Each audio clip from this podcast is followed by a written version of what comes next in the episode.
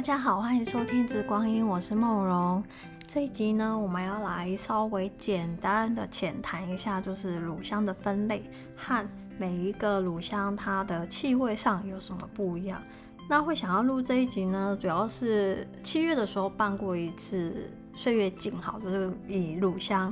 这样的一个数值为主题的品香会。那其实就是店架上也上了很多不同的乳香，那其实有一些可能是新朋友吧，他就会觉得啊，好多乳香哦，就觉得有点眼花缭乱这样，然后通常都会问我说，哎、欸，就是能不能介绍一下乳香有什么不同哦？那其实小编也努力在这个文案上面，其实也也也做了蛮多的这个气味的一个描述，那我觉得确实文字有它的局限性，嗯，那声音可能就是大家可以吸收到的东西或许会会比较多，那当然就是呃参加品香会就是可以全部都都有一个以鼻子来去认识一遍这样，然后就可以选出你喜欢的啊、哦。那我觉得还是可以就是稍微就用 Podcast 来稍微介绍一下一般来说常见的乳香有哪些哦。那其实呢，其实乳香是属于橄榄科乳香属。那在这个属下面呢，其实有非常多的不同品种的乳香树，但是呢，并不是每一个乳香树它都可以结出树脂哦。那真正可以结出树脂的乳香树其实不多。那甚至呃有一些可以结出树脂的乳香树，其实在过去几十年来已经就有一些可能已经就是灭绝了，就是再也再也没有了这样子哦。好，那呃，真正可以产生乳香树脂的这些乳香树，它们的拉丁学名的这个品的种名，嗯、呃，就是第二个字拉丁学名的第二个字其实是不一样的。那只要它的拉丁学名不一样，其实它的气味是有明显的不一样的哦。那所以就是大家在选这个嗯乳香精油的时候，其实真的可以依照自己喜欢的香气，然后去做一个选择。那这边就是以比较一个大略的方式，我们去针对乳香有哪些常见的一些品种，我们去做一个介绍哦。那其实就是说，可以就是有产生乳香树脂的乳香树，已经是在这个大家族里面算是偏少的那一边了。在可以产生乳香树脂的这个乳香品种里面呢，那有去真正去萃取精油的，其实又是更少数哦。所以，我们今天讲的列举的这些呃可以产生乳香树脂的这个品种呢，其实我是特别挑哦，它比较可能在这个精油的世界里面比较容易去看到的哦。那没有，我我目前没有看过拿来萃取精油的，有可能是因为它本身产量就少，那也有可能它。呃，没有人想到就拿它去萃取这个精油，因为毕竟每一次萃取精油，你一定是有一个批量的一个概念存在的哦。那可能市场上没有这样的需求，所以就某些品某些品种的乳香树脂，它就并没有相对应的一个精油。嗯、好，那我们在这个乳香的精油里面呢，最常见的有哪些乳香的精油呢？第一个一定是在芳疗考试里面最常见的就是卡氏乳香，它的拉丁学名呢，第二个字是 carterii。 那呃，因为它它的主要的产地是在索马利亚，所以其实早期因为呃，像我那时候在学芳疗的时候，我的芳老师就会说索马利亚乳香，索马利亚乳香，所以我就会不自觉的就会把 carterii 跟这个说变成就是中文会以索马利亚乳香这样的方式去去带入，但是其实真正的这个有些人会把它依照这个拉丁学名直接翻译为卡氏乳香啊。那后来我觉得翻成卡氏乳香确实会更好，因为这个卡氏乳香它的产地并不只有这个索马利亚，其实在索马利亚、苏丹、肯亚很多地区，就是它其实都有产这个所谓的卡氏乳香。所以后来就是最近我在这个官网上我也做一个调整哦，我都把这个 carterii 这个品种呢，我就把它改为中文改为这个所谓的卡氏乳香。这个卡氏乳香呢，应该是大家在学习芳疗课程里面最常去使用的一个乳香品种哦、嗯。那至于第二个要介绍的神圣乳香呢，它的学名是 sacra， 那中文就是翻为神圣乳香。那神圣乳香呢，它其实大部分是主要的，大家公认最好的产地是阿曼，就是在阿拉伯半岛南端的阿曼。还有其实除了阿曼之外，也没有产，但是也门产的气味会比这个阿曼产的就来得甜一点。那在这个所谓的呃索马利亚，还有就是东亚那、呃、非洲的东北部地区，其实少部分有产，但是真的非常的少，那个品质也没有像阿曼那么好。所以很多人在讲这个神圣乳香的时候，就会自动带入哦，就是阿曼。所以很多人就会讲阿曼的神圣乳香，那原因其实大概是这样子去来的哦。再来就是比较常见的就是所谓的紫皮乳香，这个在店内也有这个所谓的这个紫皮乳香。那呃紫皮乳香呢，它主要是产在这个伊索比亚的西部、索马利亚、苏丹、查德跟卡麦隆、厄立垂亚这些地方，它比较多国家去去产它、嗯、那会翻成紫皮乳香也是来自于它的拉丁学名的第二个字哦。那再来就是呃所谓的印度乳香，印度乳香可能在芳疗里面我也比较常见，那主要是产在所谓的印度的西部，那就它的学名是 serrata、哦、这个是比较大家比较常见，在芳疗里面比较常见的。再来是所谓产自主要产自伊索比亚的一个所谓的里乳香 river， 然后再来就是呃尼哥乳香，它的拉丁学名是 neglect，那主要产在这个所谓的欧嘎登，它是介在这个索马利亚跟伊索比亚两个国家夹在一起的一个三角地带这样哦。那它的中文就比较常翻为尼哥乳香，这个是目前我在精油的市场里面比较常看到的几个乳香的一个品种哦。所以大家其实在买这个乳香精油的时候，可以去看一下这的拉丁学名，因为拉丁学名不同，那这个乳香它的气味确实也是不一样。那大部分刚刚讲的这些乳香呢，在这个生理疗效上呢，像呃印度乳香，它是非常跟其他乳香就是有明显的不同，它的生理疗效主要是偏重在这个所谓的关节的部分，就是筋骨生调关节，然后它也可以拿来调经哦，然后它还可以治疗一些呃，它比较有强强效抗发炎、止痛这样的一个功能，所以大家就可以朝这个方面去用它。那剩下的像是卡氏乳香、神圣乳香、嗯、美地啊，或者是紫皮这些的呢，他们比较偏这个呼吸道哦，那大家就可以往这一个方面去去看它，他们的化学成分比较相近哦。那在这个所谓依照呃，就是除了印度乳香之外的其他乳香，依照生产地区而言，产在伊拉阿拉伯半岛南边的这个乳香，它可能它的单铁烯成分会比较高一点，尤其是阿法派烯可能会比较高一点。它产在这个非洲东北部跟非洲东部的这个乳香，它可能酯类或者是苯基酯它可能会高一点哦。这个是呃乳香它们在这个化学成分上一个大致的一个一个轮廓啦。那当然就是说，每一个乳香品种它的精油的各自的这个细微的化学成分的差别所带来疗效的差别呢，那个这个这个就是另外一个专题。那我们今天就针对这个分类，我们来去做一个简单的介绍。所以这个是呃市场上有产精油的一个乳香品种比较常见的一个分类。好，再来接下来呢，我想要跟大家提一提这个所谓的乳香采收这一件事情。其实就是所谓的乳香树脂，有人常其实在英文里面我们都会用眼泪的方式，因为呃去去形容这个乳香树脂，就 tears 流眼泪。那为什么呢？其实是因为大部分不是全部，就是乳香它在采集的时候有分为两种方式，一种是人工介入，就是呃当每一年的这个季节到了的时候，就是呃乳香的采集人采集工人，他们就会拿一个刀子，然后去把这个乳香的树皮割开，然后它就会去流出汁液。那每一次割开之后呢，它就会慢慢流出汁液，大概要十五天的时间哦。这一次割开流出来的乳香树脂，它就会慢慢的在树上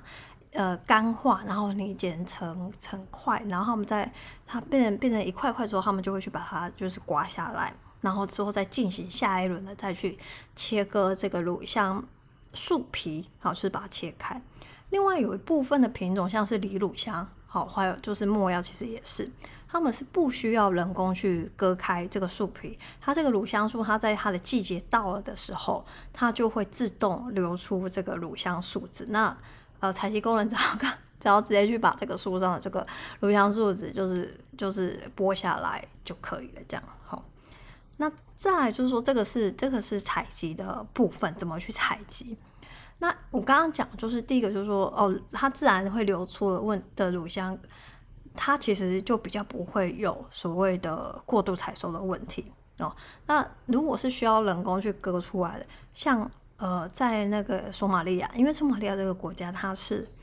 重度依赖乳香为它出口为它一个主要的经济来源。那因为这个国家它的经济比较不好，然后就很多人民就是尤其是乳香采集工人，他是比较经济是比较贫穷的，所以他们就会呃在每年乳香可以采收的季节里面，他们就会去过度的去采收这个乳香。什么意思呢？其实一棵乳香树呢，就你把它想象乳香树像人一样，你每一次去割它的血，那你呃一年只割一次血，跟一年割它八次血、六次血，你觉得哪一个血的品质会比较好？我相信应该就是一年只割一次，它有足够的时间去休养生息，重新吸收这个养分，然后去流出最好的血。这样，你一年如果你去收集六到八次的这个树脂的时候，你就知道它那个树的生命力啊，还有这营养成分就会就会下降哦。那其实一棵乳香树，它从呃乳香树栽到这个土里面之后，它其实需要八到十年，一棵乳香树它还算成熟，然后可以开始去采集这个乳香树脂。那其实有研究就去发现，就是说一棵乳香树如果它已经非常的呃非常的成熟的乳香树，年份很高的乳香树，但是如果从来都没有采集过乳香树脂的时候，它第一次采集出来的乳香树脂通常品质是很好的哦。还有一种就是说，像苏丹这些国家，因为他们这些国家比较富有，那有些乳香树他们就会一年采收一次，然后隔年休息，所以它就是每两年采收一次乳香树脂，那它的品质也会是比较好的哦。所以就是说，有些时候我们在看这个乳香的这个品种的时候，我在品香会也有去讲过一件事情，就是我我我有去分享说，就是像刚刚讲索马利亚，因为很多这些乳香采集工人，他的这个经济状况是是比较差的。那有一个原因是因为通常乳香的这种采集，它是需要经过两层的被剥削，就是我们每次去买乳香树脂的时候，其实真正可以到这个采收工人上面，其实已经被中间抽过两次的利润。第一个就是大盘商，那毫无疑问；第二个就是所谓乳香收集商，他们会去跟这些采集工人，就是去收集起来之后，然后送到那个乳香分类的地方去分类，然后之后就会到大盘商，所以通常就会经过两次的剥削。哦，那像店内的这个神圣乳香，它这些系列其实是经过，就是我们的这个供应商，他们是当地一些家族 family， 就大概有十几个 family， 他们串起的一个所谓的组织哦，他们一起去收集这个乳香树脂，然后一起就是卖给我们的这个呃我们的厂商，然后去萃取精油，所以它中间是少了所谓的两层剥削。那我们也会觉得说，呃，这样子的一个金钱的报酬可以直接来到这些农民身上，那也可以让农民他们不需要去过度采收才可以获到获得到，呃，同样的这个金钱。所以这种的一个交易模式呢，会让呃第一个可以帮助这些采收的工人他们的生活品质改善，第二个也可以让这个乳香树脂在一个可以永续保存的情况下去去采收。因为其实过去十几二十年来，其实一直都有数据在讲，就是乳香树被过度采集之后，它有一些乳香树就死亡了。那其实乳香树它在富裕上一直都有它的困难，像紫皮乳香过去五十年它都从都没有富裕成功哦，就是没有新的树重新去栽种就是长出来。然后如果大家有去研究的话，其实乳香树都是长在一些岩石啊、沙砾的这个中间，它是嗯有点很难去用人工去栽种，所以大部分的乳香其实都是野生的等级，就是这个原因哦。所以这个是针对这个所谓的乳香的采集去做的一个简单的介绍。那为什么我要特别讲这个乳香的采集这件事情呢？哦，那是因为就算是同一个呃品种，然后在每个品种之下，可能针对这个乳香树脂又会有不同的分类的等级。就算是同一个品种、同一个等级，但是只要不同的批次，那个精油的气味一定会不一样，因为呃，你很难确保，就是说你每一个批次的精油萃取背后的这个树脂都是来自于同一个这个国家的同一个产区，那同一个产区你也很难去确保说，哦，我每次都是这几棵树上面的这个乳香树脂。所以我就有些人常常就说啊，在哪里闻到一直很喜欢乳香，我就会说，如果你在哪里闻到很喜欢乳香精油的时候，我会建议你就直接去入手了，因为呃，就算是同一个学名、同一个等级，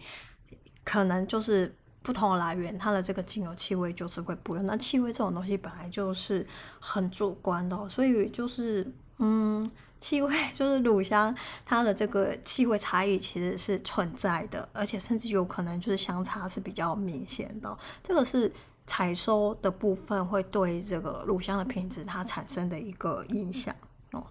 那阿曼呢，因为是一个比较富裕的国家，加上它的气候跟这个地理环境的关系，其实它的这个乳香的品质一直来说是在这个呃这么多的这些乳香树脂里面是公认是最好的哦，所以你会发现神圣乳香它的价格通常也会高一点。嗯，好，那接下来我们会去讲一下，就是说呃因为我们加上其实刚刚讲的这些有精油的乳香大部分也都都有，那这种少数几种我就是没有上架，那我们就逐一来去介绍它哦。第一个我们先讲这个呃卡氏乳香，因为这个是在芳疗里面最常去去用它的哦。那其实你会发现市面上的卡氏乳香大部分的产地都是索马利亚，因为索马利亚出产的乳香是很便宜的哦，所以那个价格是比较低的。主要原因是因为这个国家它有很大的面积都都有乳香树的存在，还有六大地区哦，所以它每年的产量是非常的多的。当你这个产量多的时候，通常价格就会下来。这样就是嗯，他们的国家就是一直都被批评有这个所谓的过度采收的问题哦，所以呃，就是大家就会对这个索马利亚的卡氏乳香会比较熟悉。那卡氏乳香呢，它的气味通常会树脂感比较明显。它的柑橘香我觉得是比较清淡，就淡淡的，并没有也没有很明显。整体来说，它的后面它的这个整个气味会是以这个树脂类为它主要的这个香气的主体，然后会带有尾韵，会带有一点点木质的香气。那依照不同的产区跟批次，可能有一些会带有一种微微的那种香料的辛香感，然后一点点的这个花香哦。我们加上了特级乳香，我就觉得是这样子的一个气味。那在这次品香会的时候，我带了一支肯雅的卡氏乳香。那这支肯雅的卡氏乳香，当初其实这支肯雅卡氏乳香已经有三年了。那当初我拿到的时候，我觉得哇，它的气味非常的呃扑鼻而来，就是非常的有攻击性，有可能是因为刚萃取完哦。那放了三年之后，我想说，哎呀，那应该来对比一下卡氏乳香，就是品香会的时候给大家去看不同产地的一个差别，所以我就特别找来这支肯雅。那我没想到放了三年之后，它变得非常的温润。但是它在这个气味的特色上，它是呃个性比较鲜明，然后带有一点点这种粗犷的感觉。那整体气味来说，它会比特级的那一只卡氏乳香更的更厚一点，更重一点哦。那有一些同学就你知道肯雅有名是什么，就是动物大迁徙，然后就觉得好像有那种非洲草原的那样的味道。那我觉得可能就是因为它的这个生长气候、生长地理跟地点，那带有那样子的一个风格哦。好，这个是卡氏乳香，就是店内的卡氏乳香的介绍。那肯雅的这一支卡氏乳香，同学们觉得我可以在店内上架，因为他们觉得其实挺特别的，还蛮好闻的。所以小编就决定在八月的时候会把肯雅的这支卡氏乳香呢做一个上架的一个动作。那接下来呢，我来介绍一下店内有的这个神圣乳香好了。在介绍这个店内有的神圣乳香的气味之前，我们先来讲一下神圣乳香的一个分级哦。那其实呢，阿曼是产这个神圣乳香最有名的一个国家哦。那其实在这个国家里面呢，又以在这个阿拉伯半岛，就是阿曼的最南边的一个城市叫做都法。这个地方产的神圣乳香的品质最好。这个豆坊呢，它是一个靠海的一个城市，那它的这个地理环境呢，就是它南边靠海，哦，南边面海，它的北边呢其实是有一些山脉跟山谷，那但是这个山脉跟山谷中间呢所产的乳香树，因为它可以避，就是这个山脉可以阻挡南部季风来的这个呃风吹，然后还有就是过度的那个雨量，然后它处在一个阳光很充足、雨水刚刚好，然后有雾气的一个环境，这个山谷里面，所以在这个呃东海北方的这个山山脉地区里面产的神圣乳香是被公认为品质最好的。那神圣乳香一般来说，在分类里面呢，呃，分等级分类里面依照颜色，会分为所谓的绿乳香，再来就是呃所谓的白乳香。那在英文里面它也叫做 superior， 那也也有颜色上有可能是白色或是黄色哦。那再来就是所谓的琥珀等级第三个，然后其实它的颜色是红色，但是他们。呃，当地跟西方市场喜欢叫它 amber 哦，就是琥珀。那再来第四个依照颜色就是所谓的黑色，然后最还就是普通的棕色哦。那我先在这边补充一下，就是说像这几种大类，就是说它的产量在乳香树脂的产量比较大的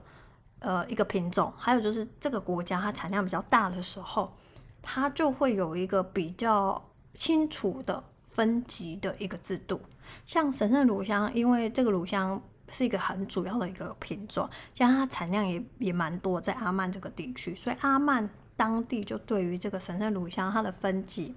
呃，当然就是会照品质嘛，哦，还有就是说颜色，还有就是气味的纯粹度，还有里面有没有杂质去做一个分类。那它的分类有刚刚讲的，就是依照颜色有这样的一个维度。那在每一个颜色里面，其实还有去分它的等级哦，就是依照它的大小哦，还有它的这个干净的程度。那在绿色这个，它里面其实一般来说还会分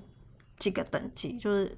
除了颜色之外，它还会依照品质跟颗粒大小会的去分级哦。那我们之前上的苏丹一级算是绿色里面又在更少的，因为苏丹一级它每年的产量只有 百分之零点五到百分之一， 就是占这个所有神圣乳香里面，所以它算是非常的少的哦。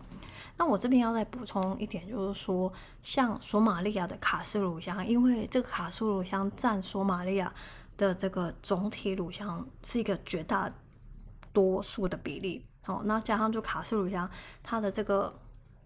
大部分的这个产区也都是在索马利亚，所以索马利亚其实针对这个卡斯乳香也有它自己的一个分类的一个方式，就是当地他们有这样分类的方式。那这样大家比较知道说，在交易的时候比较知道说哦，它是落在哪一个等级，就会有一个大概的概念。但是就算是落在某一个颜色某一个等级，那实际上还是会看每一个批次真正实际上那个东西那个数值的一个品质，然后大家会有一个价格上的一个定定。那意思就是说，像有一些国家像肯亚，然后肯亚可能整个国家就没有太多的这个乳香树脂去产生哦，或是在某像在某个国家可能。它某一个乳香品种，它本来就产量很少，所以当这个国家或是这个品种它的产量比较少的时候，它通常就不会有一个比较明确的一个分级的一个状况。哦，那同样的一个乳香的品种，它在不同的国家，它的分类方式也有可能不同哦。所以我觉得分类，呃，真的是要去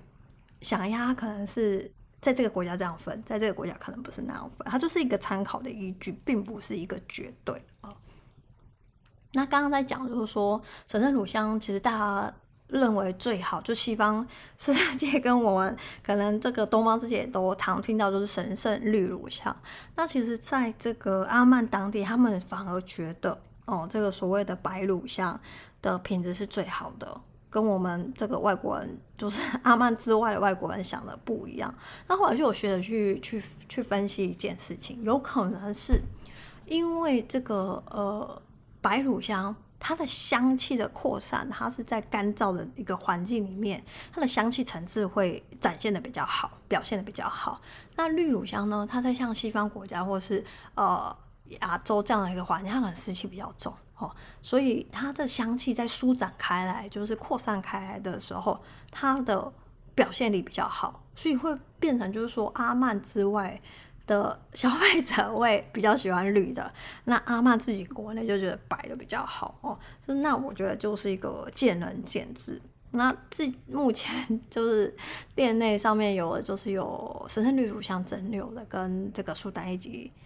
这个这个超临界的，那还有一支神圣黑乳香哦，那有一支神圣白乳香正在来的路上，但它的旅程有一点点曲折哦，希望八月八月可能来不及上架，那我觉得可能会延到九月，那八月可能就会有这个所谓的肯亚乳香哦。那其实我觉得，嗯，店内有的乳香没有真的很多，神圣乳香几乎就是挤满了。那确实绿色、白色、黑色气味是非常的不同，你就会觉得它们不是不是一样的东西哦。所以每一个分类跟每一个同就是同样的东西，它不同的国家的产产地不一样，它其实气味是真的不一样哦。这个是针对这个所谓的神圣乳香常见，因为阿曼是它主要就是这个品种主要的生产国，所以它的分类是有它是有大家的这个借以凭此来去看它的品质落在哪里的一个依据哦。那至于说颜色是不是一个绝对压倒性，其实有些人就特别喜欢神圣黑乳香。有些人特别喜欢李乳香，他可能也没有特别喜欢这个所谓的神圣绿乳香，所以分类是一种参考，但我觉得还是看个人喜好啦哈。所以如果大家以后再到神圣乳香的时候，你们可以想一下，就是可以问一下，就是说，哎、欸，这个是哪一个颜色的，然后哪一个等级哦？那你们就可能会对这个气味它所相对应的一个呃。呈现就会比较有一个概念。好，那神圣乳香里面不同的分类，它的气味有什么不一样呢？哦，那我先讲一下苏丹一级好了，因为苏丹加上上的这一支是超临界，超临界的意思就是说，它的这个乳香树脂萃取出来的成分会更更多、更完整、更接近乳香树脂本人，所以它的大分子也会比较多。所以我觉得，其实在大家在闻它的时候，其实就会发现。它因为它的大分子可能比较多，所以它舒展开来会比较慢哦。一般可能在蚊香纸上，刚开始滴出来你会觉得味味味道很淡，但经过时间去把它舒展开来说，大概就是十分钟之后，你会觉得那个香气就很明显，然后它会一层一层一层的去变化哦，那非常的饱满。你我觉得是气势非常磅礴的一支精油，因为它是超临界的哦。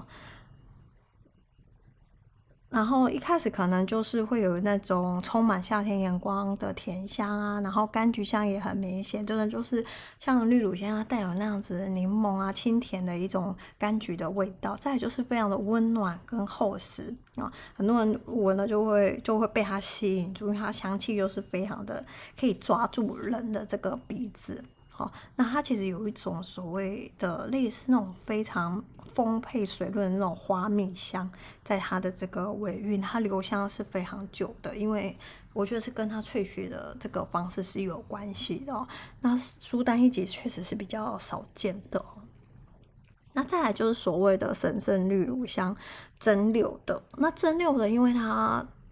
的小分子比较多，它大分子会比较少一点点，相对于这个超临界来说哦、嗯，所以这支神圣绿乳香其实是加上第一次上架的乳香，它其实从有网网站可以销售开始，它一直都存在，你知道它就万年长青了这么久哦。那它的气味呢，就是非常标准的神圣绿乳香那种柠檬柑橘，非常清扬，它的气味是非常往上走、往上飘的，然后会让人家觉得很放松。非常清透的一支一支乳香哈、哦，所以有些时候常就是很多人说啊，店内有这么多支乳香，那小编你可以推荐一支乳香吗？那我必须要说，这一支蒸馏神圣绿乳香，因为在店内最久，那它其实是我我觉得它有点朗朗后哎、欸，就是大部分人对它的接受度都蛮高的，好、哦，那也是跟这个。就它是非常标准的这个神圣绿乳香。那当初在这个品香会的时候，其实我有带三支。蒸馏的神圣绿乳香，不同的来源，然后不同的批次、哦、那结果在盲吸之下呢，我不讲哪一支是哪一支哦，三支神圣绿乳香蒸馏，还是加上这一支，就是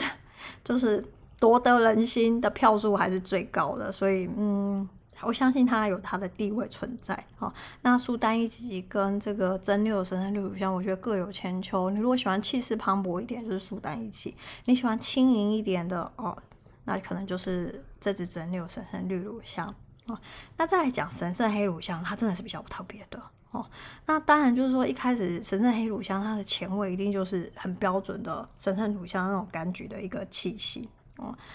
跟那个绿乳香的那种柑橘的甜美是一样。但是呢，它第二层它接着出现就是有点像是针叶松树那种树枝折断的那种断面的香气，就是那种木质的。木头的那种树脂感就出来了。好，那它带有一点点清凉的凉意，它穿透力是非常的比较有力，好，它是非常有力道的一支精油。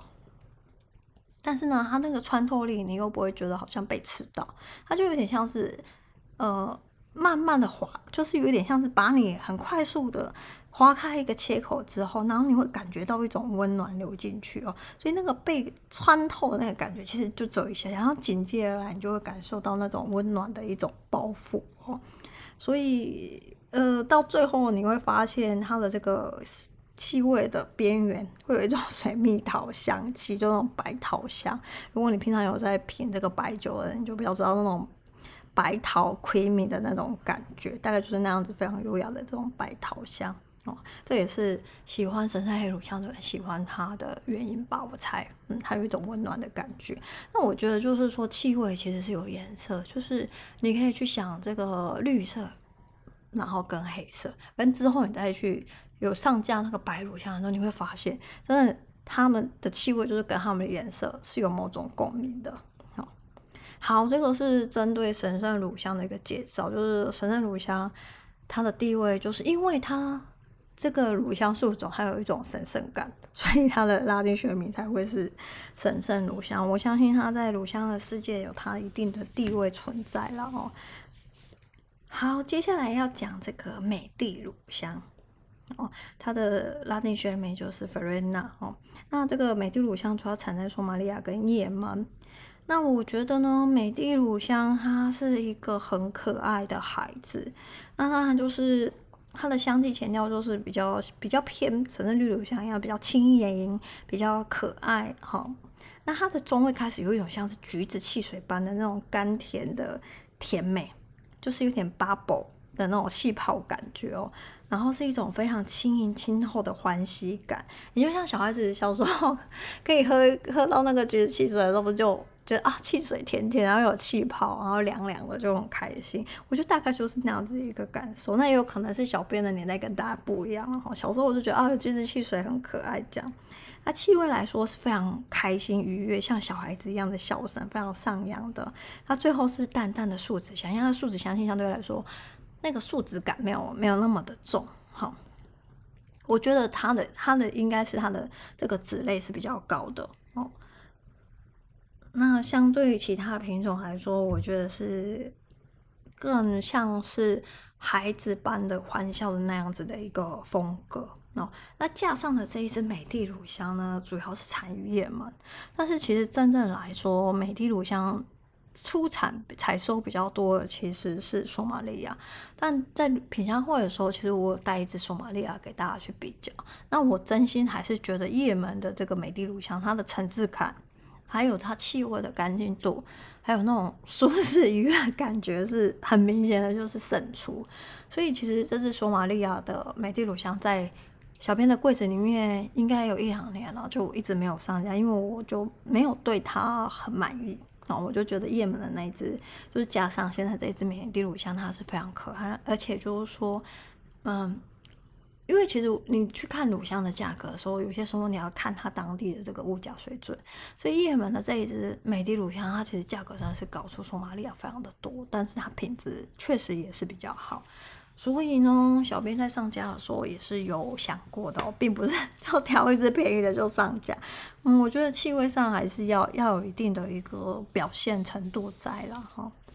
好，接下来讲这个所谓的紫皮乳香，也是小编很喜欢的一支乳香。那紫皮乳香很多地方都有产，像是非洲的伊索比亚的西部、索马利亚、苏丹、查德、卡麦隆跟厄立垂亚，这些刚刚有讲过哦。那我觉得紫皮乳香，嗯，它算是比较不一样的乳香哎、欸，因为呃大部分的乳香它都是长在比较干燥、需要阳光普照的地方，但是紫皮乳香它的产它的生产的地点是相对来说比较喜欢比较喜欢比较潮湿的地方、比较阴凉的地方哦，所以其实在这个所谓的中医。就是中国的这个理论之下，就是说极阴会生极阳，所以它在能量上其实是紫皮乳香，我我自己个人感受是，它是一个阳气非常够的一支乳香精油，就是清洁力也非常的好，清除负能量的这个呃的效果也非常的好，但它的气味并不会很多人。它的气味呢，其实就是柑橘香淡淡的，并不会很甜腻。它有一个非常明显的花香跟蜜香，气味是非常的清爽哦。那它这个，我觉得那时候感受，我就觉得我好像在一个夏天，然后就是坐在一个瀑布下，然后这样被耍过，就是那种心情上跟情绪上的被冲刷的那样子的那种清凉感。然后，那其实就是说，呃，其实紫皮乳香产最多其实是。这个索索马利亚，但是索马利亚它就是有过度采收的一个问题嘛，哦，那其实紫皮乳香它一直被我其实刚刚有讲过，它很难富裕，在过去五十年来没有富裕成功啊、哦。那我们加上上架的是伊索比亚的，那其实我对比过索马利亚的，我觉得加上这一支，嗯，虽然价格相对索马利亚来说是高出非常的多，而且我们那个厂商它常常就是。email 就是要回不回的、哦，所以其实，在七月的时候就想过再补这支紫皮乳香哦，因为它很容易断货嘛，就卖完之后每次补都不是很容易。那这个，嗯，这个厂商他就一直没有回 email。那如果之后有的话，我还是会继续上架啦，因为它也是继这个神圣绿乳茴香蒸馏之后，是小编第二支上架的乳香，小编很喜欢它。它虽然价格。呃，比索马利亚来说就是高出一点，但是索马利亚真心就是无法度哎，小编没有办法喜欢哦。那我很喜欢这个伊索比亚这一支的紫皮乳香，然后气味非常的干净哦，非常的好，品质非常的好哦。好，再来就要介绍这个印度乳香，我觉得印度乳香大家很熟了，小编店内也没有上架。其实我有在想过要把印度乳香补上去，因为其实印度乳香也很好闻，而且它在呃消炎这一方面，其实真的有它的经过上下关节炎这一方面，真的有它的一个地位啦。所以小编有一直有在选一支喜欢的印度乳香，可能之后会再想想，就会去上架一支新的这个所谓的印度乳香。好，接下来讲这个梨乳香 ，river 乳香，我觉得这个乳乳香它就是更小众，然后可能大家比较少去听到它哦。那它主要产地是伊索比亚，那我觉得梨乳香它的气味真的算也算特别，它的因为它的它的乳香本身它就是非常深的这种棕色偏近黑色哦，你看。它中文麻烦的下面有个黑，就知道它颜色其实是蛮深的。那我觉得它的气味就是那种有深色素质的那种风格，然后它有点烟熏感、欸、就像女人化烟熏男装那样的烟熏感，那种烟熏木质的木头的味道。那它的这个呃乳香里面其实比较少那种辛香料。的那种辛香感，但是它是蛮明显的哦。那几乎没有那种柑橘轻盈的那种。味道，那它确实有一种那种微微的蜜瓜，而且是蜜瓜的皮的那个味道，还不是蜜瓜的果肉那种味道哦。那一段就是放一段时间，蚊香纸上放一段时间之后，你会发现那个像雪松木或是沙草那样的树脂的味道就会会很明显，而且我觉得非常好闻。它是一个嗯长跑型选手嘛，还是是一个有实力的选手，我们应该这样去说他，应该算是一个有实力的选手哦。所以这支梨乳香有有有客人就非常喜欢它，而且快速的用完一瓶之后又又回购，所以我觉得气味这种东西真的是各取所好。所以说每次都要让我推荐乳香，我真的说只能哦，小编就会打安全牌，你们就是从深深绿乳香蒸馏的开始去试吧，我觉得就是一个很安全的安全牌这样子。那其他真的就每一支都很有它自己的特色，所以真的是很难是说哪一个好或是哪一个不好。那再来讲这个尼哥乳香，就是其实去年小编有看到一个厂商，它就是有生产尼哥乳香，但因为尼哥乳香的精油真的太少了，所以那时候小编就犹豫了一下，加上手短了一下就就没有录。那会试着在接下来的产季就看能不能入到入手到这个尼哥乳香，然后去做一个上架哦。